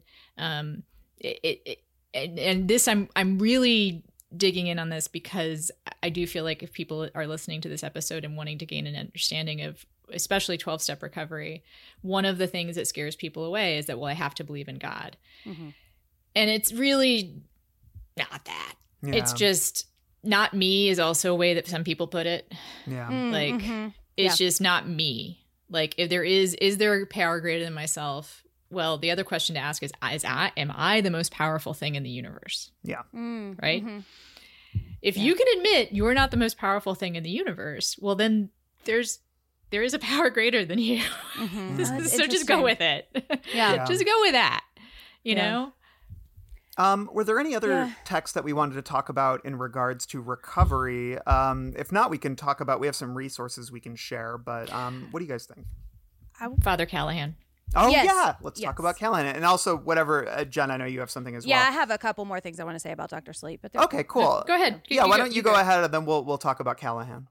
Um, well, one of the things I think, like, I love looking at King's career and comparing The Shining and Doctor Sleep, and just Mhm. the two completely different understandings of what recovery is. And I think um the shining is so much about isolation you know and dr sleep is so like that there's a quartet in dr sleep you know Yep. and i think that's something that king has been like he writes about quartets throughout his career and that's something he's drawn to and you read dr sleep and you feel like he finally has found that and he's found the way that this helps him you know and um, the other thing that I want to say about um, this is I'm doing this um, trauma therapy called um, brain spotting, and it's related to your eye um, eye movement, and it digs up like memories and like trauma that's stored in your brain. so I'm calming myself down as I talk about this. Um, but so I had a particularly sensitive and like really intense session the other day, and she was saying, "Do you want to do any container work to try to?" Because I had to continue with my day, and I couldn't just sit like crying in a ball. Um, and so I said, "Yeah, let's do it." And so she said, "I want you to close your eyes, and I want you to imagine a box, and I want you to look at the lid of that box, and it's a lock box." And she just started going through these like visualization things, which is exactly what um, Dick tells Danny to do with the ghosts. And it was just this really like I have read Doctor Sleep three or four times. And so in that moment when she was walking me through this, I was like, yes, I get this. I can do this. And I put these things away. And, you know, it was still the rest of the day. I cried a little bit, but, you know, it was, it didn't destroy me. And I was able to kind of work through this. And I just think that's, that shows that King has done this and he has this intimate knowledge. And the other thing that I want to say that's a tool that I've used in my recovery is an image from Gerald's game, an image of older Jess talking to younger Jess. Mm. And I that is something when I have these like I've been talking about reparenting and going back and saying like what I wish my dad had said to me in that moment. And so that's an image I keep it on my phone and sometimes when I'm having a really uh, I'm feeling something really really strong, I'd say, "Okay, what what do you want to say to young Jenn?" And so I think about them sitting and it's the image from the adaptation of them sitting under that big red eclipse. Yeah. And I'm going to not cry when I talk about it, but it's just Yeah. that that helps me. You know, I'm still trying to figure out how to pull it up in my brain without seeing it, but you know. Yeah, that's lovely. I, yeah. I mean, I could talk about reparenting for a while too. Yeah. Um, Maybe we can have a part 2 on that one. Yeah. I think um, and I I think it is somewhat misunderstood in popular culture, much Mhm. like recovery in general. This idea of the inner child, Mhm. um, but it does come up a lot in recovery when I am working with a sponsor, especially because one of the jobs of the sponsor. This is also something he sort of gets at in Doctor Sleep, which is yes, a sponsor's supposed to be a little bit tough on you and like kind of hold you accountable. Um, not a little bit tough, tough and hold you accountable. But the other thing a sponsor is good for is to keep you from beating up on yourself, Mhm. to be the the guideline, to be you know. I always think of it as like the one of those uh, plastic fences on the highway, like that Yeah. you give some, but you Mhm. then snap back. So Yeah. like the sponsors going to let you maybe go a little bit into the area of self pity because there's some there is some use for that. But you know what?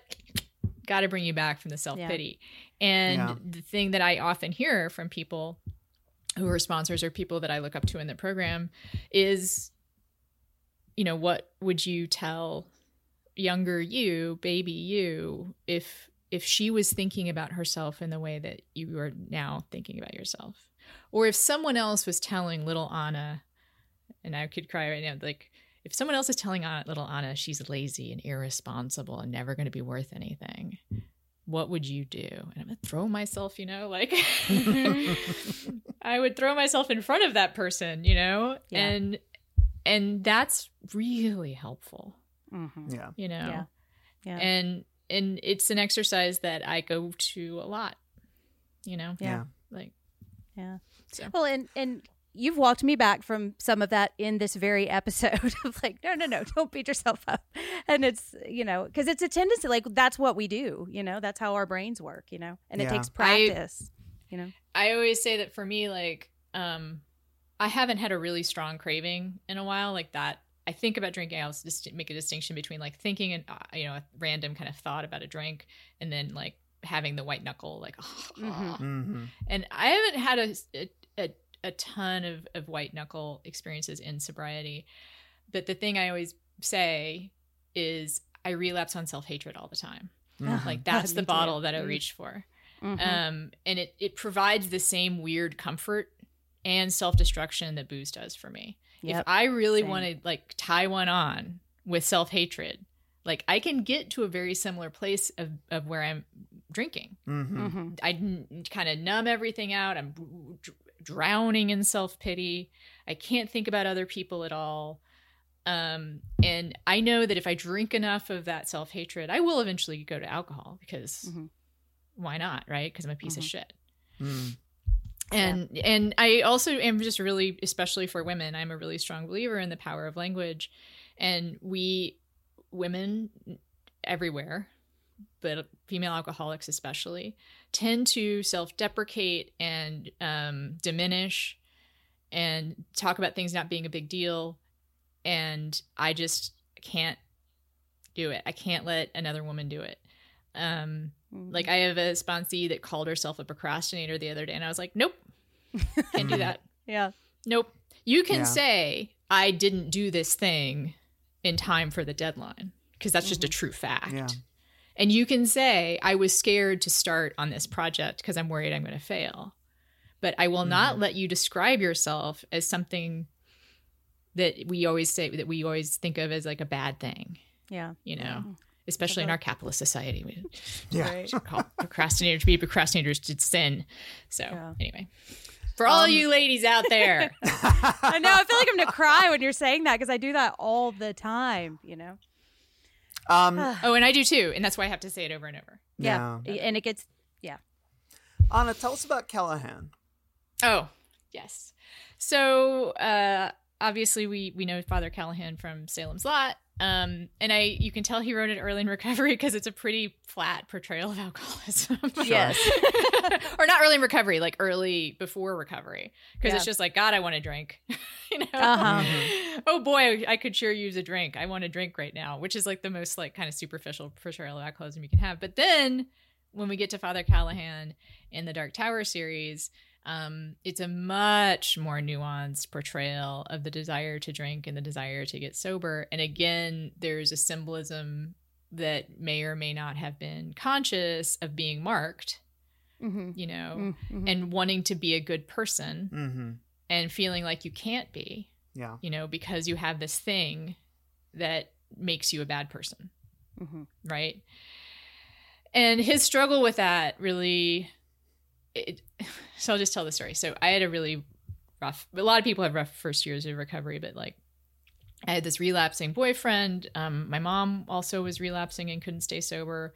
Um, and she wound up getting, she had had cirrhosis and wound up drinking herself to death Mm. and uh, I was reading the Dark Tower series while all of this was happening. And it was some of the worst times of like for me it wasn't I wasn't craving a drink but I was like why the fuck should I stay sober? Yeah. Mm-hmm. Like if it's going to be this bad, right? If I'm going to be this miserable all the time, which I was exaggerating to myself a little bit. Um what's the fucking point, Yeah. you know? Mm-hmm.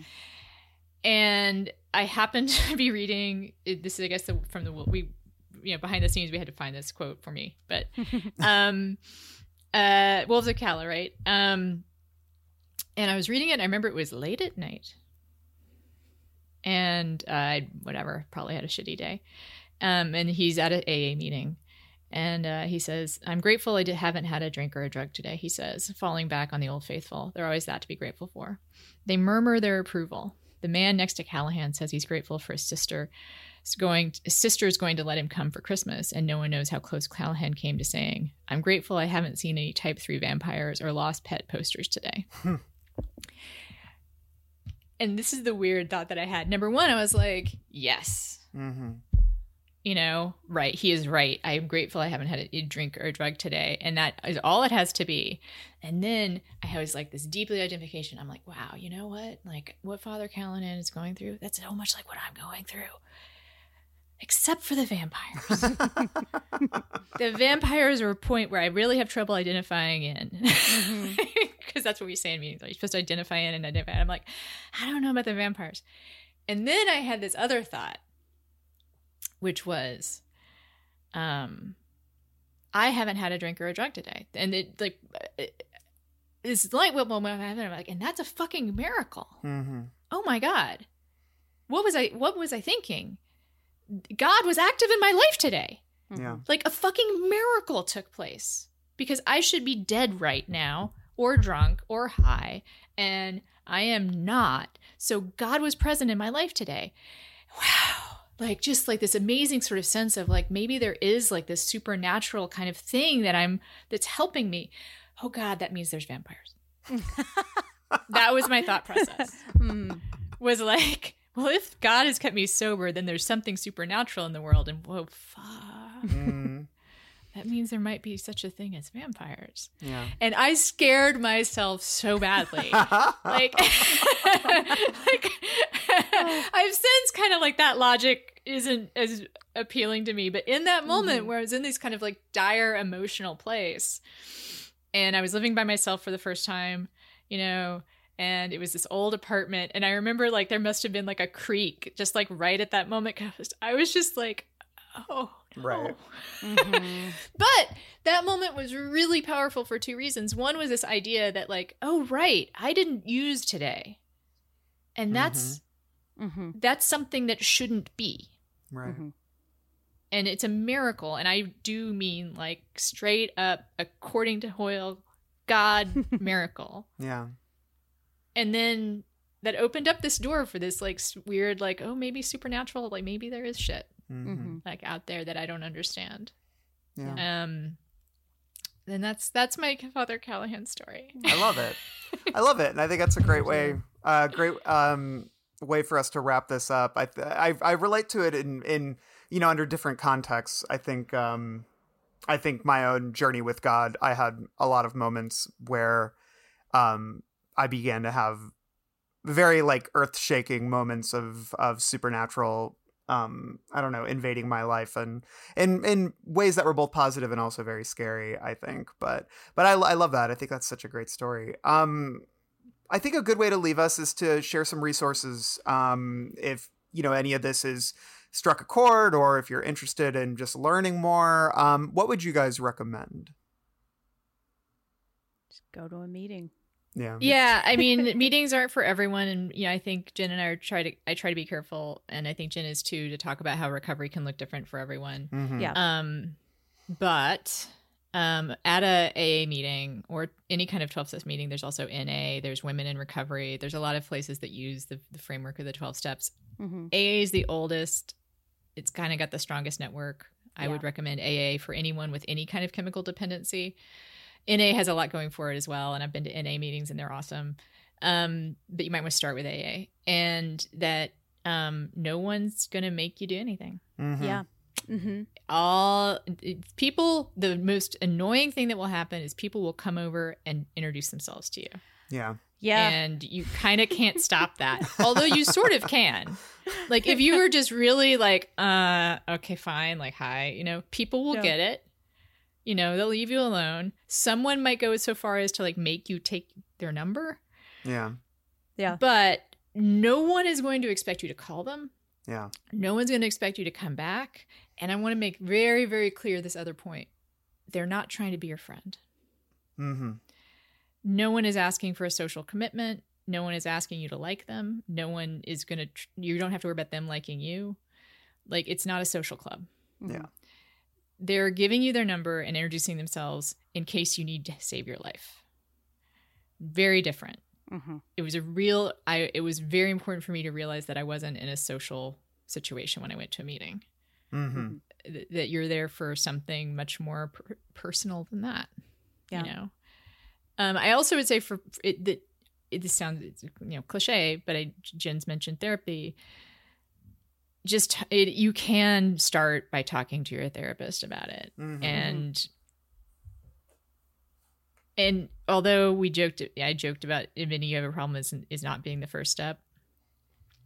It is that I often say it's the first half step. Mm-hmm. It's like step zero.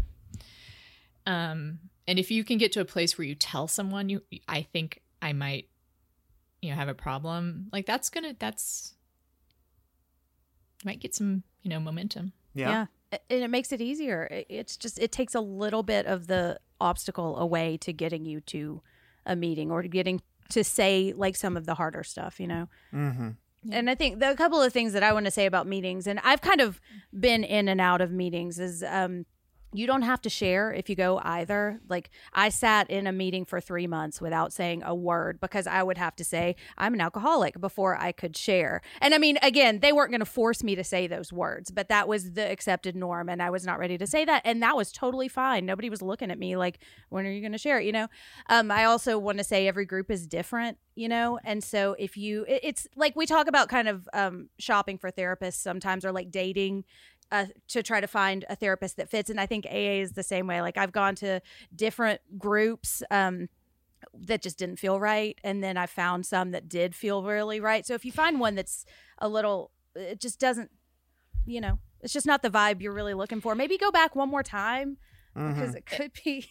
I think there's a the the guideline I heard was like go three times before you Three stop times? going. Although that Okay. doesn't sound like a lot. Um, and I Yeah. also will say that AA is very old fashioned in many ways, and one of the ways is we we do use the phone a lot. Mm-hmm. And so if you're wondering, well, how would I get started with this? Believe it or not, I'm going to suggest you make a phone call. Yeah. uh, which is AA. AAs all over the world have things they call intergroup. That's what you would look up in the white pages or Google that. And believe it or not, there is going to be someone who answers the phone 24 hours. Yeah. And it's crazy that that happens, but it's true. And what that person will do will help you find a meeting or listen to your story. Um, and if they're helping you find a meeting, there are all kinds of meetings, not just sort of in they're all called AA and they have different personalities, but there's women's only meetings, there's LGBTQ meetings, Mhm. um, there are meetings for survivors of trauma, there are meetings. I, you can have all meetings are independent, so they can kind of call themselves whatever they want. There's meditation meetings, there's meetings that are focused on the promises, there's Mhm. meetings that are focused on just step one. I go to a meeting that's one, two, three, um, meaning step one, two, and three, and then we just start over again. Mhm. There are meetings where you big, read the big book. There are meetings where someone will tell their story, and then afterwards you just kind of talk about their story. Mhm. Mhm. Um, so, and if you call that number, and the intergroup, per- the intergroup person will probably be able to talk you through, you know, what kinds of meetings are available. There are newcomer meetings, like, Mhm.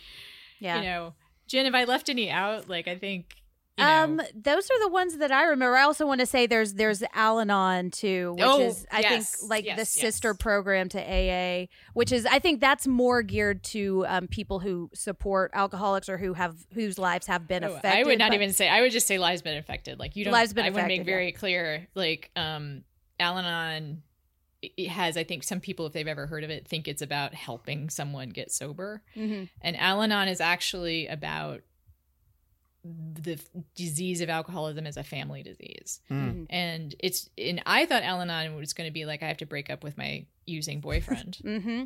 and that's what alcohol that, that's what Al-Anon was was is you're going to make me do tough love and that's actually not what Al-Anon's about Al-Anon just said asked me to think about what was I getting out of the relationship Mm-hmm. if he was using Mhm. and did I want to be with someone who couldn't give me the things I deserved and if I decided well for now I do that was okay Mm-hmm. you know Yeah. and Alateen is a program too for the children of alcoholics. And again, not you don't have to think of it in the context of either tough love or supporting the person no matter what they do. Mhm. It's Yeah. neither of those things. Yeah. And Jenn, you wanted to talk about Coda. I did. Yeah, I want to give a shout Oh. out to Coda because that was I lost. Oh, Oh, you got me? Yeah.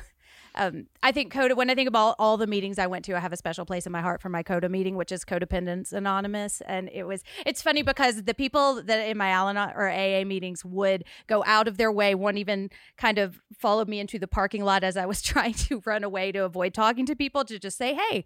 Um, but the Coda people, like the meeting was over and we just walked out quietly and we all sat in our cars until the meeting started. And, but then once the meeting started, it's like they were just some of the sweetest people. And I got a lot of help from that meeting. So there are lots of different kinds of 12 step meetings that you can go to and, Uh-huh. you know, you just find what's the right one that works for you. Yeah. And no one's going to make you do anything. That I think is the most important thing that Yep. we can probably communicate is that you don't have to say anything.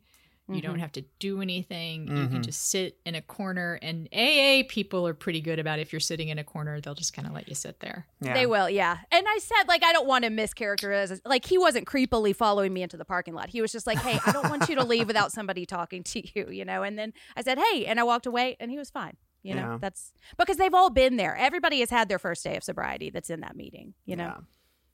Yeah. Well, cool. Well, this has been an amazing conversation, uh, illuminating, empowering, and um, thank you guys so much for opening up. It's been really cool, especially through the lens of King. And um, I think I think approaching his books with these kinds of ideas can really open up new doors when you're reading King. Um, it's obviously very important to him. So. Uh, yeah, thank you so much for listening. Uh, please follow us on our socials. Uh, you can find us on our Patreon at patreon.com slash the Barons. We've got all kinds of good stuff in there, including an interview with Glen Mazzara, who created the Amazon Dark Tower pilot that never went forward tragically. Uh, we got to watch it and we did a review on the main feed, but you'll really want to listen to our interview on the Patreon. It's really good. So find us over there at the Barons and uh, let's sign off. Long days and, and pleasant, pleasant night. night. Bye. I got some hot friends. Oh, God, I got some hot friends. Oh, I got some hot friends. Oh, God, I got some hot friends. But you know you want somebody to treat you good. This is the end of our show. For now. We hope you enjoyed this production. If you like our programming, consider searching for other bloody disgusting podcasts, such as Creepy, Horror Queers, The Boo Crew, SCP Archives, Nightlight, Margaret's Garden, Nightmare on Film Street, and more.